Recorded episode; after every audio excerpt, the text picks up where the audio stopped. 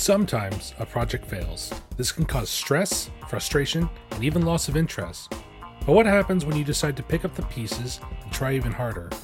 This week, join me, Zach Walsh, as I talk with Dan from Paleo Gaming about his new upcoming game, Omega Horizon. This sci fi tabletop role playing game promotes you to build the world you want to see. We talk failure, asking for help, and releasing a project that satisfies you.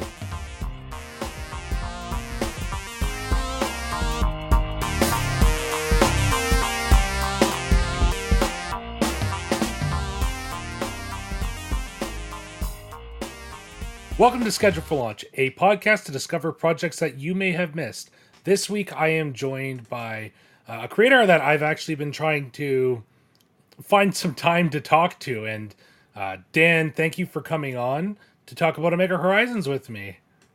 Thanks so much for having me, Zach. I saw you posting things throughout Twitter and stuff, and I, I think I had been following Paleo Gaming for a little while and I was like, I need to, I need to figure out what they do, but just time and thankfully you sent me a message, and I'm just really excited to be talking about this game. Thanks. Yeah, always, always uh, good to meet someone who's been following us for a while.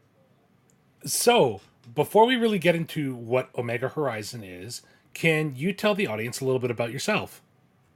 Sure. Uh, so my name is Dan Prisco Bucksbaum. I'm the president of Paleo Gaming.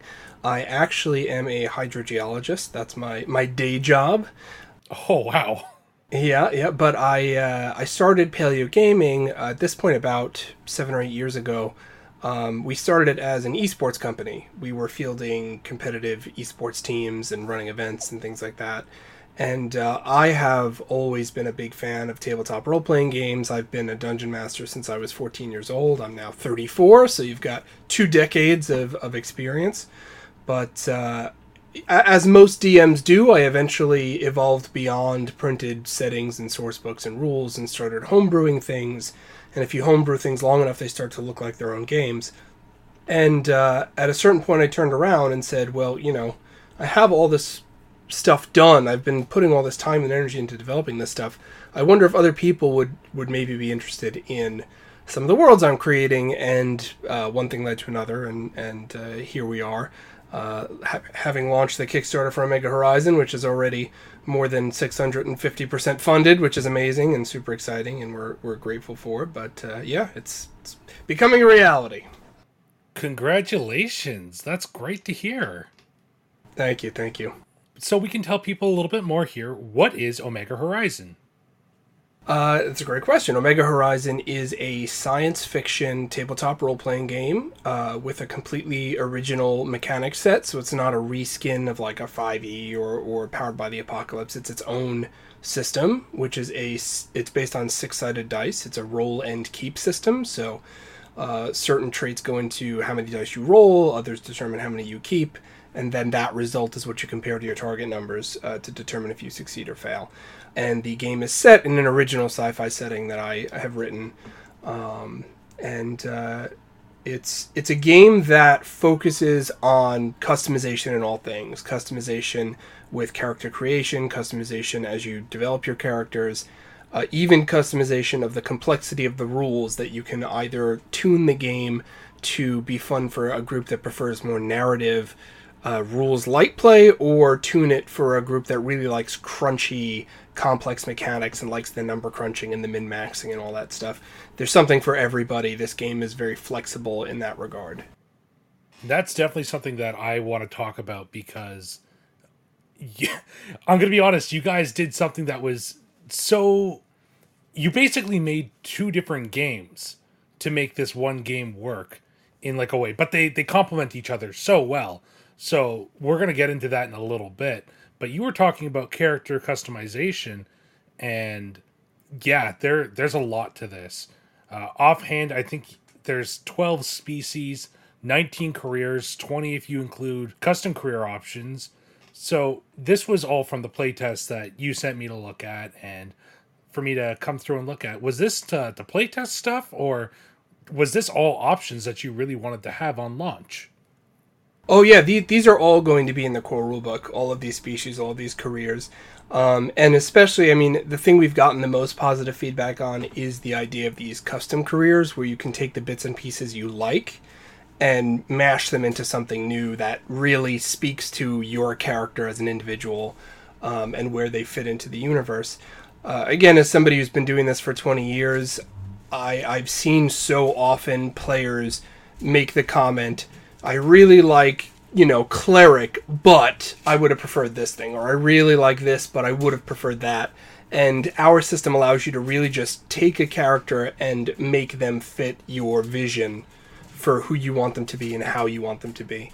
And that's super important to the core of our design philosophy is giving players and GMs the most options so that this game can be sort of a complete solution for them. Even if they choose to reskin the setting, this this game is really usable across multiple genres and across mul- across multiple settings. So on the one hand, we wanted to tell a great story, which I really believe we have, but on the other hand, also we wanted to give people a complete system that would really uh, be a solution for their needs. And I think you guys really have done that. Just from I haven't been able to read it back to back yet because the, the I think I said it to you before that you have a very full playtest there. The playtest is 329 pages, which I think you said is basically the entire game right out there. Yeah, it'll it'll go through some revision, which will likely cut it down. But we also have to do some writing. I'm expecting we're probably going to clock in in the uh, the vicinity of 350 pages. Is is my uh, estimate. Yeah, that's incredible. It's it's really. First of all, I love how this book works together. Everything's very clean already. Um, I'm excited to see how things go with it further on. But one thing we we really wanted to talk about here is that original dice system. So you said it's a, um, sorry, it was a keep and succeed kind of system. You said it's it's a we call it a roll and keep system. That's not a term that we came up with. Um, there have been a couple systems that have done that. For example, the uh, the Legend of the Five Rings. I think it was like third edition, second or third edition, did that with uh, ten sided dice. Uh, they had a 10, 10 a D10 roll and keep system but we've done it in a different way, and and we make the traits, uh, what you might call attributes, and the skills go hand in hand in a way to determine the dice that you roll and keep in a way that's that hasn't quite been done before.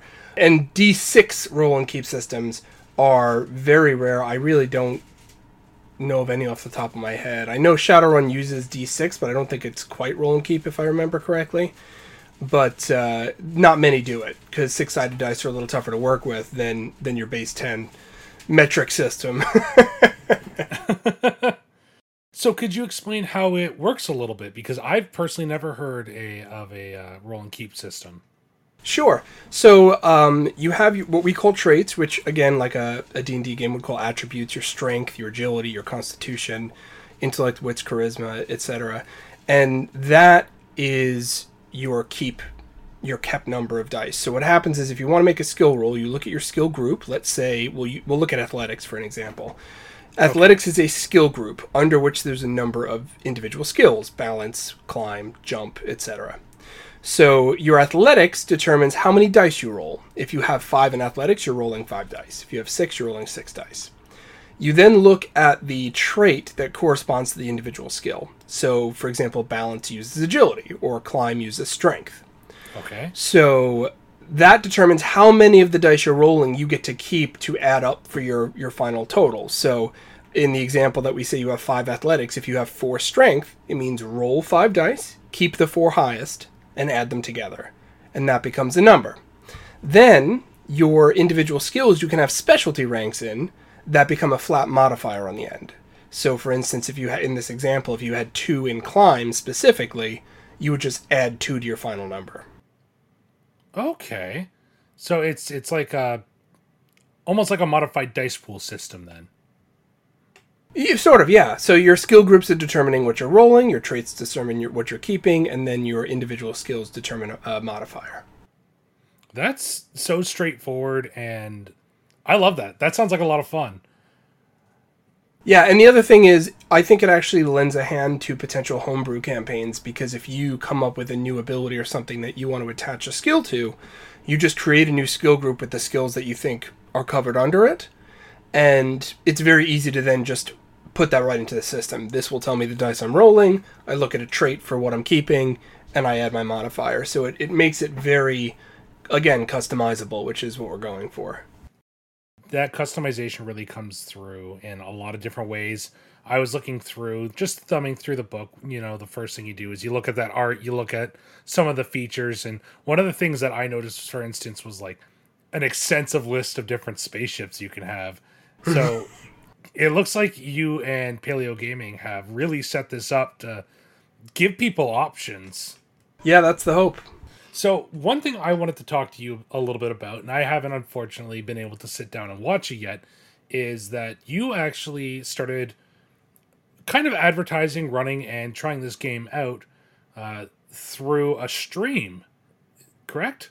Yes, that is correct. So we uh, we actually pre-filmed everything, uh, premiered it on a, a week by week you know, basis, uh, once a week, through Twitch.tv. We have a Twitch channel, and then loaded up to our YouTube channel. Um, I ended up bringing on three experienced role players who have been in other um, streamed actual play games. Um, Heather Drew, Avril Illijay, and Jessica Lynn Parsons. Uh, and Jess okay. is actually uh, she's on the Dungeon Run, which is I think like the second biggest streamed uh, game next to Critical Role. It's it's pretty big. Wow. Okay, I didn't. I had no idea. yeah. Yeah, we, we decided rather than just using our, our home group, we wanted to bring in people who knew, you know, had camera awareness uh, mm-hmm. and and knew, you know, how to convey that emotion and get people excited about the game and, and all that good stuff. And they were they were awesome to work with, yeah. I'm so glad to hear that. Can you talk a little bit about the reception to that and what you uh, found out, some of the things you learned during that?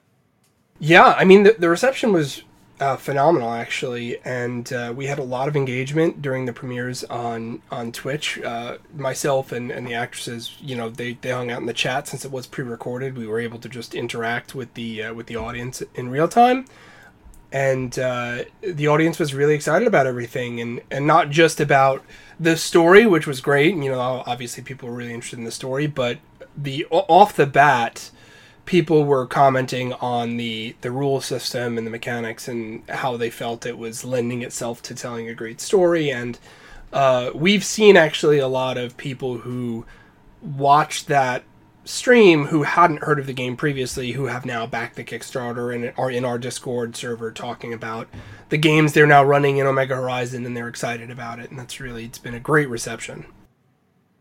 Yeah, I've I've seen a little bit from the Discord and I was I was really pleasantly surprised because sometimes I'll hop into these games and it's it's either a quiet Discord or there's like a very vocal few, but you have like a a pretty tight knit community that's formed around this game, and it's it just went into Kickstarter. What a couple days ago, right?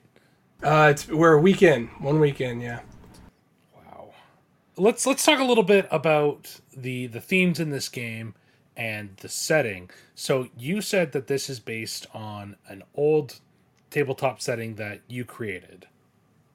Yeah, correct. Yeah, Omega Horizon. Uh, originally, I did it as a uh, a homebrew sci-fi version of um, the Chronicles of Darkness D10 success failure system, though ultimately I didn't feel like it completely worked with the setting, which is why I ended up creating my own setting instead. But that's its first iteration was for my home group uh, as a homebrew setting, yeah.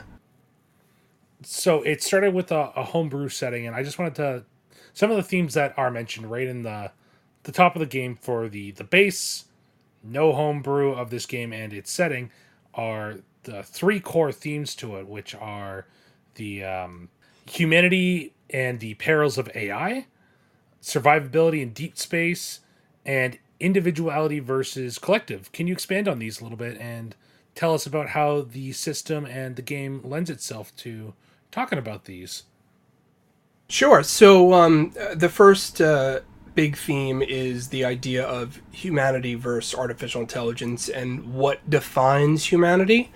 Um, for me, science fiction has always been a lens to examine our world um, and our choices as cultures and as people and to take that in a way that takes all the political charge out of it to just look at it objectively and say is this right? Is this wrong? How do we really feel about these issues? And so i thought it was very important as i started creating a sci-fi ip that i wanted to tackle these philosophical meaningful issues um, and so the issue of eh, very poignant, very relevant to today of, you know, artificial intelligence. Some people are very much for it, some people are afraid of it, and, you know, will it take over and kill us all and all that other stuff. But I think that the best thing about AI is that it's a mirror for humanity, right? We're, we're afraid of it because I think on some level we fear ourselves. And so we fear anything we create must be violent because we have violence, right? So I think that that's the the beauty of AI is it it is a mirror of of who we are as a culture, and we're worried about it reflecting us too real. Well, then the answer is maybe we need to inflect a little, right? So that's part of it, and the other part of it is where's the line, right? As we start to advance as a culture and we start to integrate more technology into our bodies, there's that question of do you cross an invisible line? Do you cross this threshold where you're not human anymore, or is human does that just mean your consciousness? Or what does it mean? And if that's true well then i think it broadens the idea of what classifies as human. And uh, for that reason to compare it to a contemporary uh, shadowrun is, is a cyberpunk game. This game i call it space punk because there's more space opera elements to it but there's still a heavy cyberpunk element to our game. And um, shadowrun and other cyberpunk games often incorporate some sort of limitation uh, a hard number of how much tech you can incorporate into your body before you lose your character, before it it becomes nothing more than a machine. And I very purposefully didn't put that into the game. I didn't put a hard fast limit of here's the line because I think that that's the the thing to mine. That's the the deep question to ask of is there a line? And if there is, where is it? And does it functionally matter? And, and all that stuff. So I, I'm excited to see the stories people tell and how individual groups tackle and, and wrestle with that issue.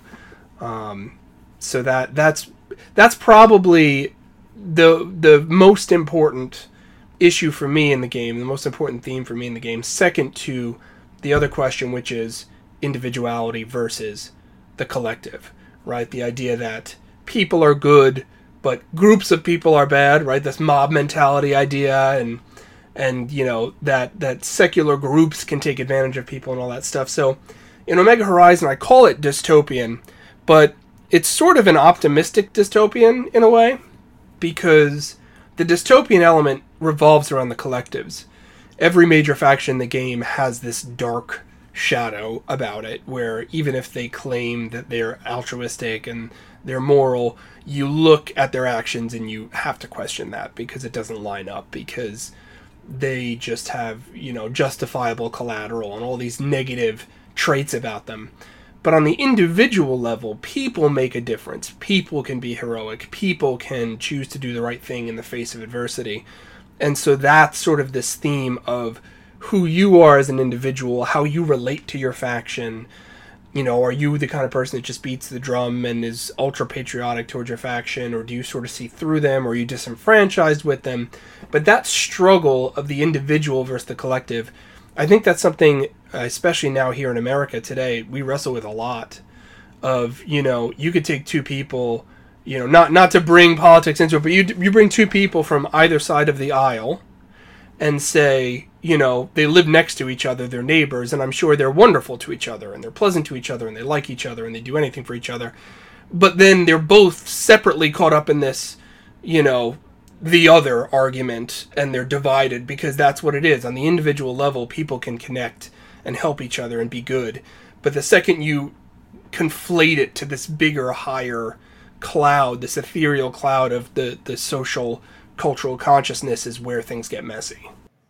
I think those dualities in this game is really one of the things that is making me so excited to see what stories are going to be told.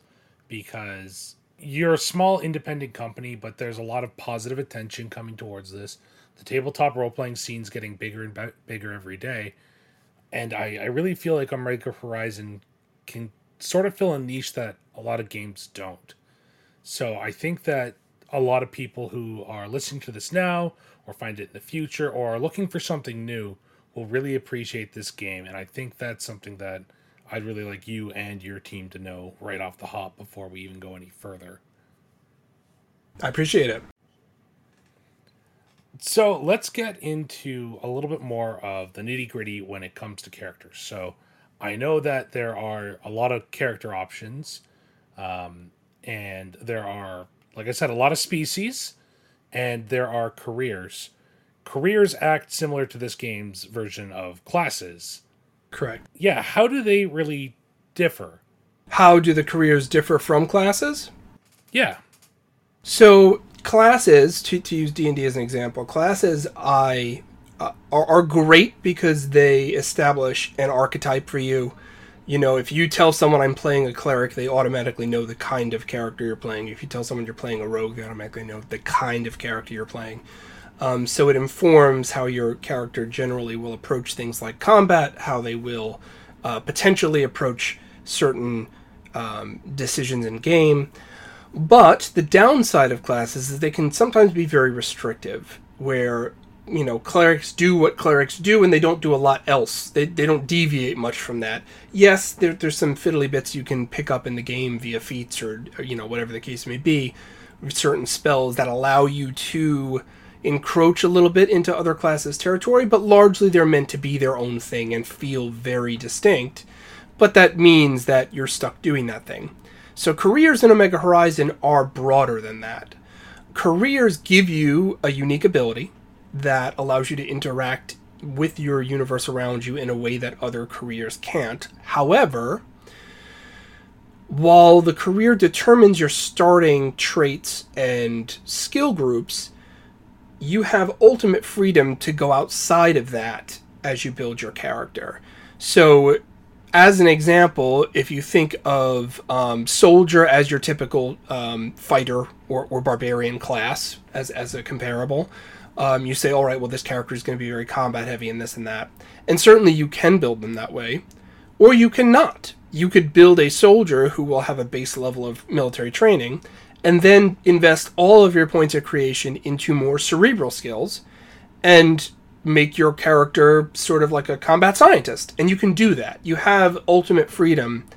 You're not locked into anything to say, well, I picked soldier and now all I can do is fight things. You have a lot more freedom of how your character develops, which also allows you, and this is my favorite thing about role playing games, to change and evolve.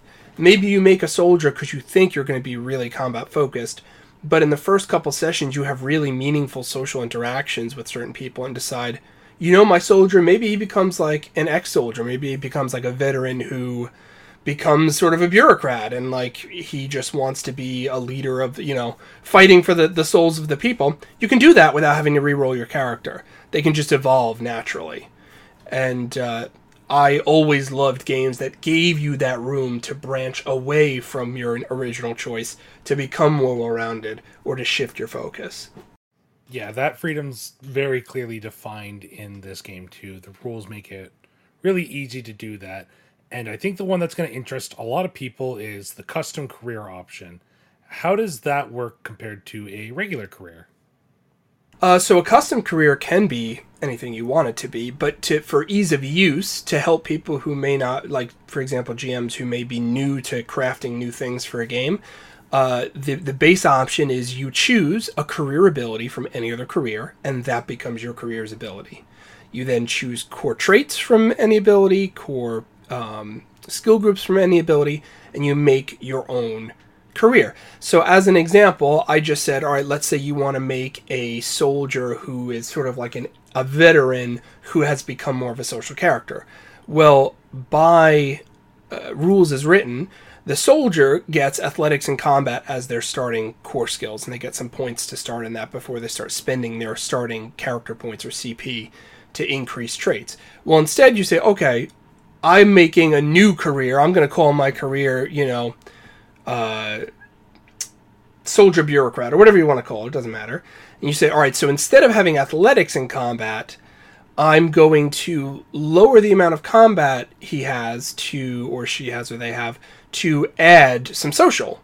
And you can do that. And so now you're starting to change that starting package in a way that fits your character. Similarly, if you are more creative and you say, you know what, I want a whole new career ability, as long as you have a conversation with your GM and and they look at it and make an ultimate determination if they think it's balanced and fair, you can just make a new ability that may help you in, for example, combat and social situations.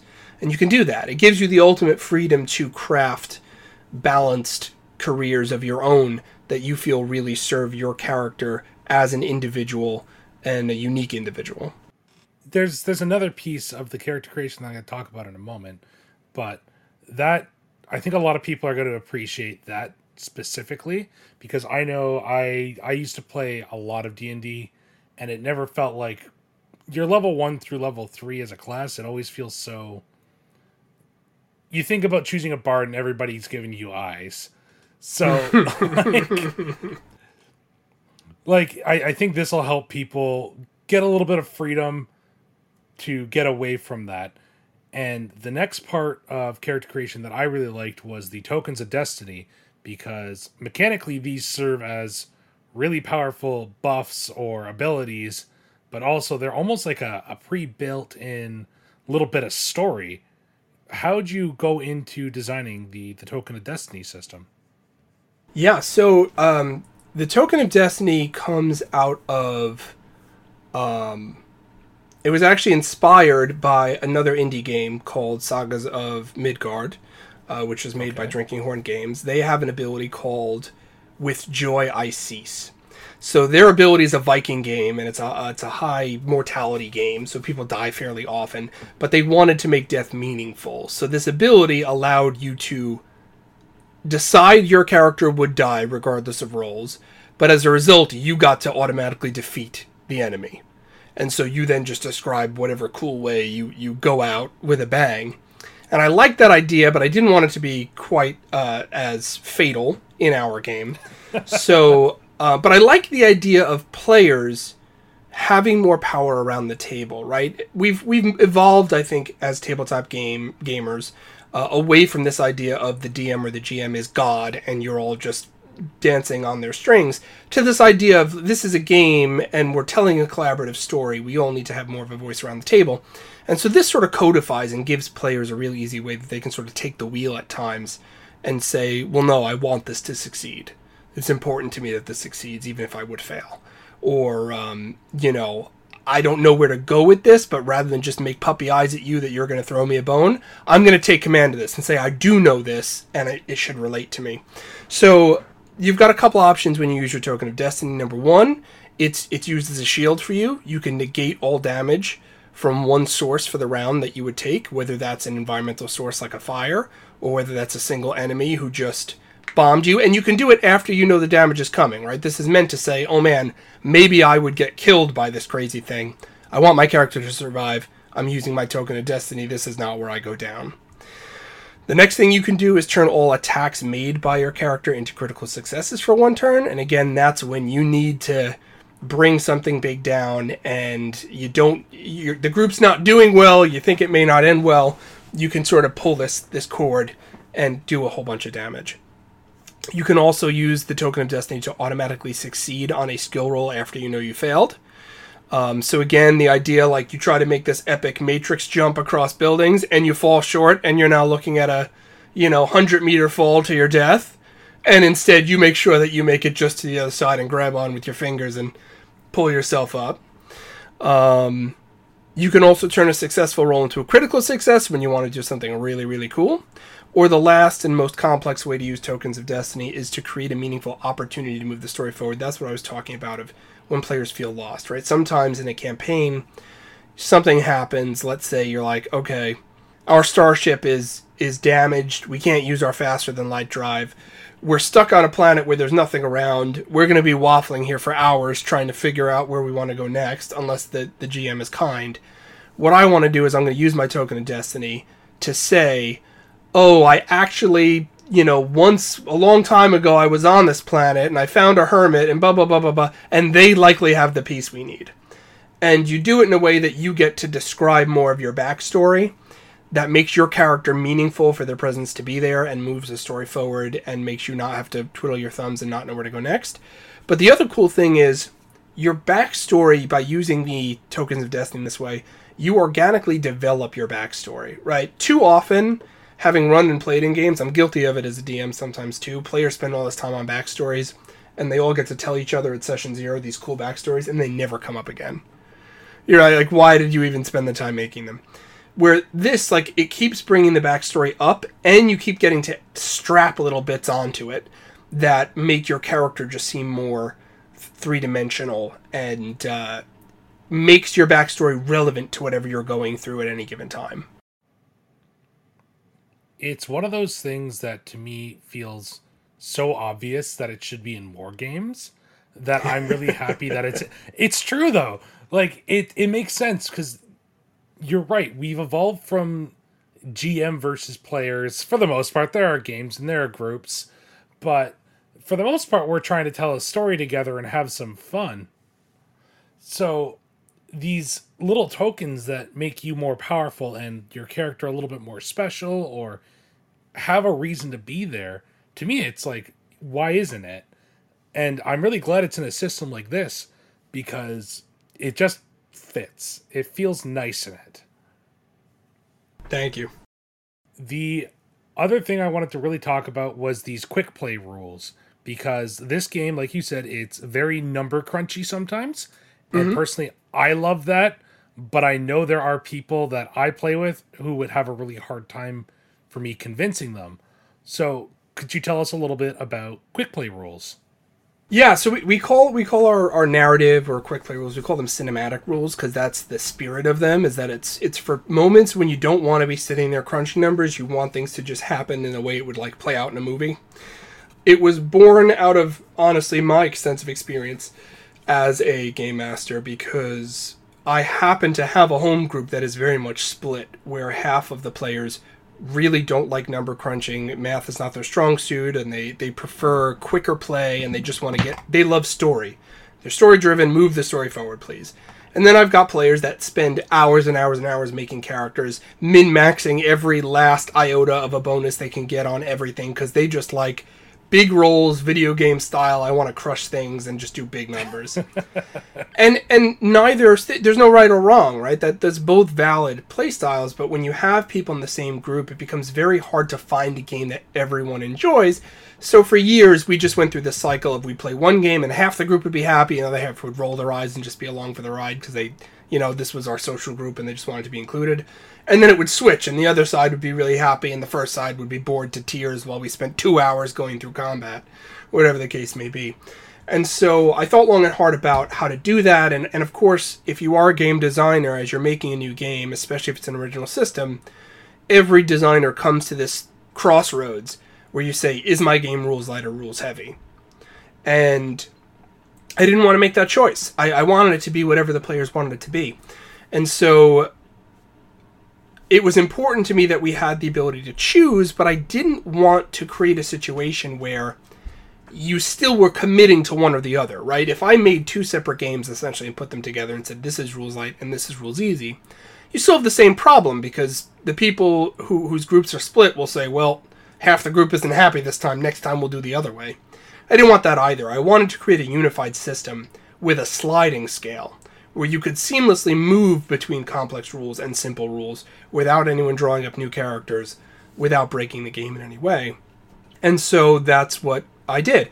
And so basically, looking at the scale, it starts out rules as written fairly complex. I think most people would agree. It's a pretty crunchy system, rules as written. But then there's a section that talks about the cinematic play and about how you start to pare it down. Like the first thing you do is you get rid of environmental modifiers, where you're just dealing with what's on the character sheets. Then the next thing you get rid of is the secondary skill modifiers and the tools and all this stuff. And then you're, you're down to your base rolls, but you can simplify it further than that. Let's say you're in a situation, and this actually came up during the actual play. Um, during the third episode of the actual play, the players venture into cyberspace, and they actually enter a program called Hero's Destiny, which is like a superhero video game in cyberspace. So they okay. get superpowers and they get to fight things. Well, the first encounter they had as superheroes is they fought this army of robots. But that's a lot of enemies to be rolling for individually, right? You're talking about dozens. So, are we going to then spend the whole episode doing that? I had no desire to do that. So, I immediately said, All right, everyone, we're switching to cinematic rules here. I want everyone to tell me your traits and your skills and your modifiers, and they did. And as the GM, I made a single roll that determined success or failure. And they succeeded. So I told them, all right, you've beaten your cinematic roll. Now you just get to have fun. Tell me how you beat them. And so they went into description of throwing robots into each other and pummeling them and using their powers and doing all this stuff. And it ended up being a five to ten minute scene or whatever of just them having fun, just winning, just feeling strong, just feeling in charge and they plowed through it. And then afterwards, now they fight the boss. The boss was this digital kaiju monster. And so now I'm like, all right, well, this fight needs to be impactful. Their decisions need to matter. They need to be agonizing a little bit over, like, oh, what's the next move? We don't want to botch this.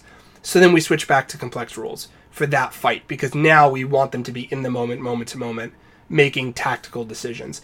And so being able to instantly switch from one to the other I feel like is a huge benefit to GMs being to run things. Also, what DM hasn't had like this great, amazing story planned, and session one it gets derailed by I want to start a bar fight, and you're like, well, there goes session one, right? This bar fight's going to take up half the session. It doesn't have to. Now you could be like, all right, so I plan on running a fairly complex game, but it's important my players want a bar fight. I don't want to tell them they can't do it because they want to have fun and they should have fun, Yeah, exactly. but I don't want it to detract from time we're going to do the bar fight cinematically, and then we'll move back to the complex rules. Oh, that's such a fun way to do it, too. so, you and the other fine folks you've worked with on this game have been going at it for about three years now. Correct. And a yeah, a major part of that actually was during the pandemic. So, can you tell us a little bit about how the pandemic affected development of this game? Uh, the pandemic definitely slowed the game. Honestly, the biggest effect of the pandemic, the pandemic struck um, really in the midst, just before we launched our first Kickstarter attempt for this game. Uh, and I think it definitely contributed to why it didn't fund the first time. There, there was a number of things that happened. I also got kind of uh, blindsided by the release of the. Um, um, why is it slipping my mind? Altered Carbon, right? The Altered Carbon. Oh, uh, yes. the yeah, which that's like a direct competitor for us. So that was kind of Yes. tough. That if people are picking between that game and an unknown, they're picking that game, and I understand completely. I actually backed that game. Also, it's a great game. I just Yeah, it's very it couldn't it couldn't be helped. couldn't be helped. So um, so that happened and the pandemic and people's wallets kind of clamped shut. Um, so that was the biggest effect I would say is that it, it derailed us. But honestly, that ended up being a miraculous failure for me because while I was very discouraged, I actually walked away from the game for a little while. I'd say I, I probably didn't touch it for six months after that. You know, it's kind of down. It's tough. You put all this time and energy into something, and then you don't you don't get your goal, and it, it's really tough. But because I stepped away, I ended up having um, the serendipitous meeting online between myself and Chris Allen of Onyx Path.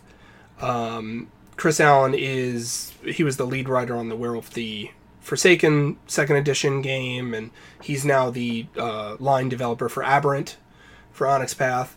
Um, and I'm a big Werewolf the Forsaken fan. I, I've been playing uh, Werewolf since I was a teenager. It's my favorite of their game lines. I actually have a tattoo of the Blood Talon uh, tribe logo. Um, but uh, so I met Chris. Chris is a super cool guy, and um, he ended up running an actual play for myself and two of my close friends of Werewolf the Forsaken, which is actually on our YouTube channel also. Um, uh, but anyway, so by meeting Chris, I ended up I've hired Chris. He's doing the short fiction chapter intros for a number of the chapters, which was a really cool opportunity. And just getting to pick his brain about development stuff and about some of the stuff maybe we hadn't figured out yet.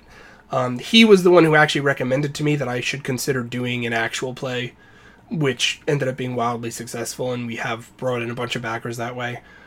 And so uh, that was super valuable for me, and I don't know that I would have had that experience or that connection with him if not for the fact that we failed that Kickstarter. And of course, that connection led to me doing certain things that I then connected with other people.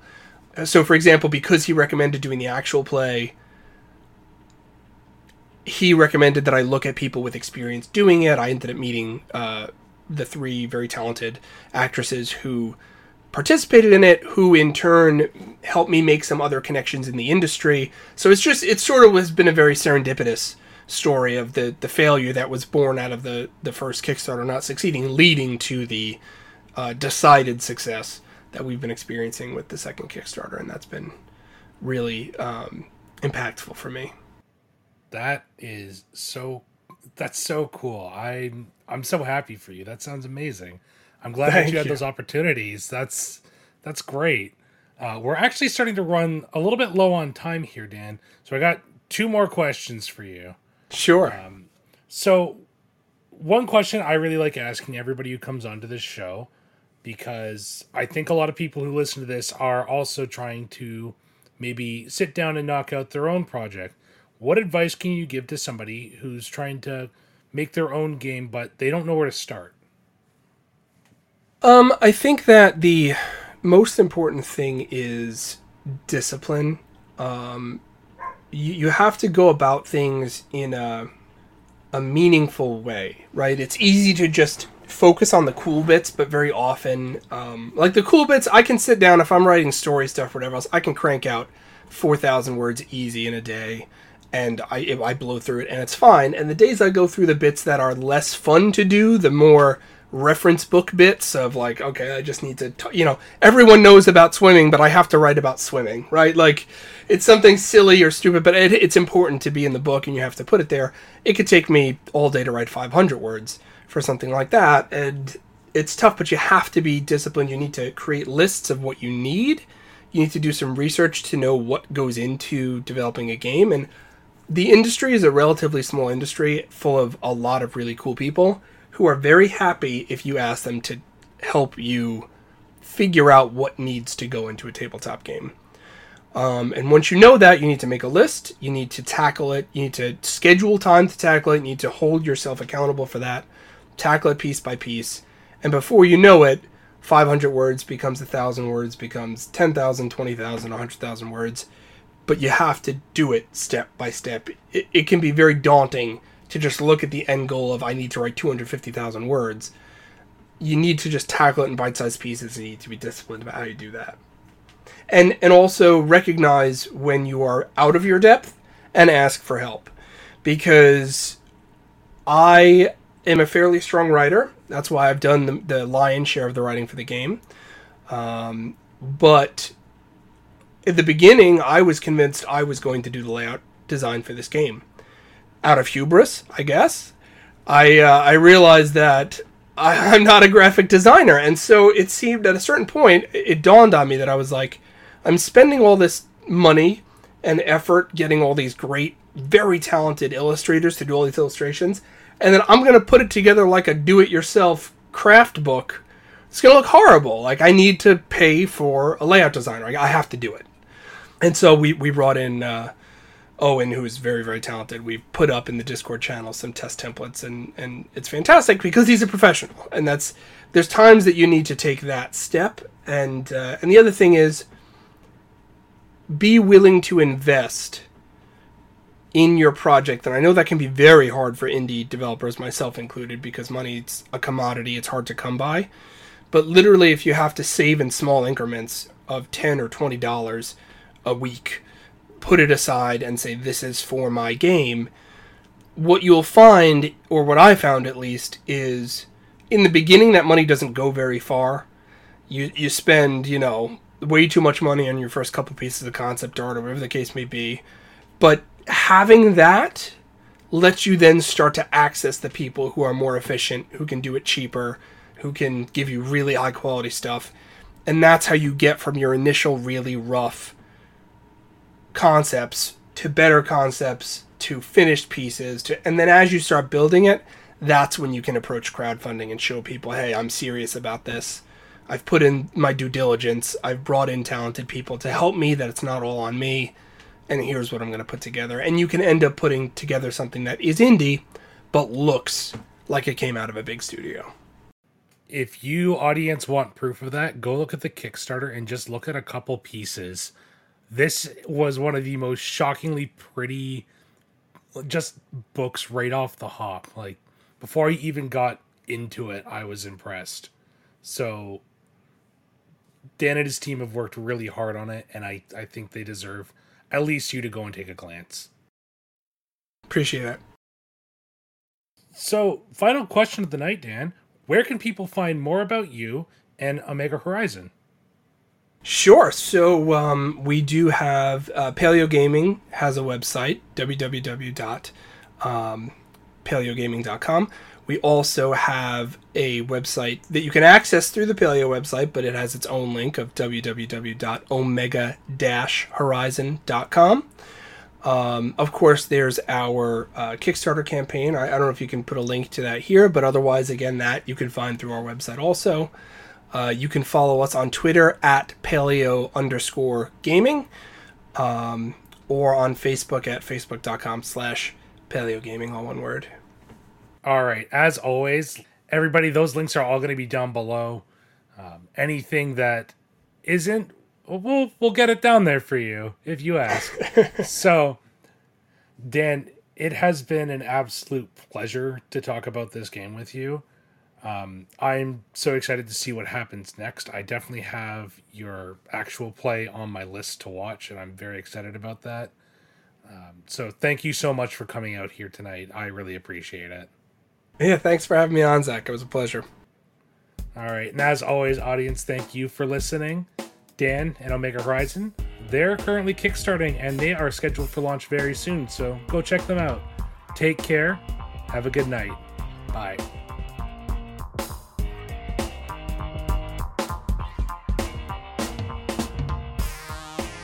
Thank you so much to Dan for coming out to the show this week.